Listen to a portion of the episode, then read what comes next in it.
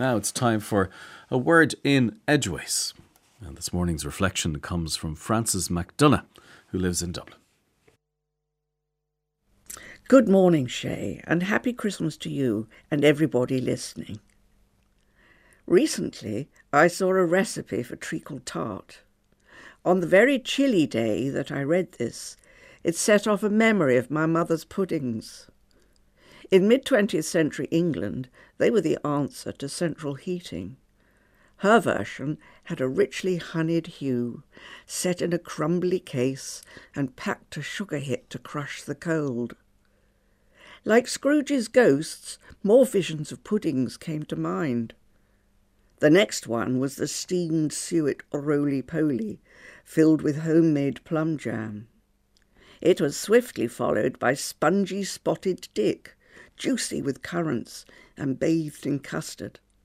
Then it was the turn of the castle puddings, miniature towers awash with golden syrup. Finally, the pies appeared, made with mother's special pastry. In summer, full of garden fruits, in winter, with bottled varieties from the larder. During the early 1940s, however, the important Christmas baking was dependent on the arrival of the parcel. This journeyed all the way from Australia, sent by our relatives in Perth. Somehow it would have escaped Hitler's onslaughts to be safely delivered to us. A large box, calico wrapped, sewed and secured with string and sealing wax. It was covered in labels, customs declarations, and stamps a veritable wonder to behold. Opened with great care, it offered up all the things that wartime shops and coupons could not. Revealed were fat raisins, amber sultanas, currants, syrupy cherries, angelica, mixed peel, special sugars and spices, and, for us children, the exoticism of a box of glacé fruits, such as we had never seen at the greengrocer's. There were peaches, apricots, pineapples, nectarines, and tangerines, all in flaky shards of glistening sugar and nestled in paper doily cases.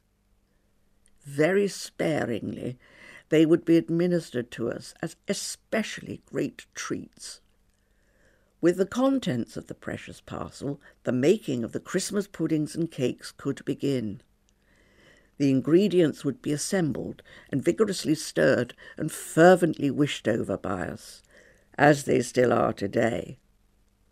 In 21st century Ireland, though, the family's puddings on our festive table are now panfortes and chocolate salamis, home-styled with modern Italian panache, as well as Christmas cakes well laced with brandy.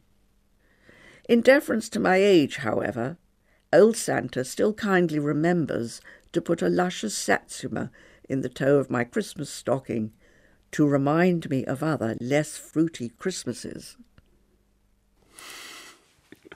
A word in Edgeways. Uh, this morning's reflection was from Frances McDonagh. A word in Edgeways. I'll be back again around the same time tomorrow.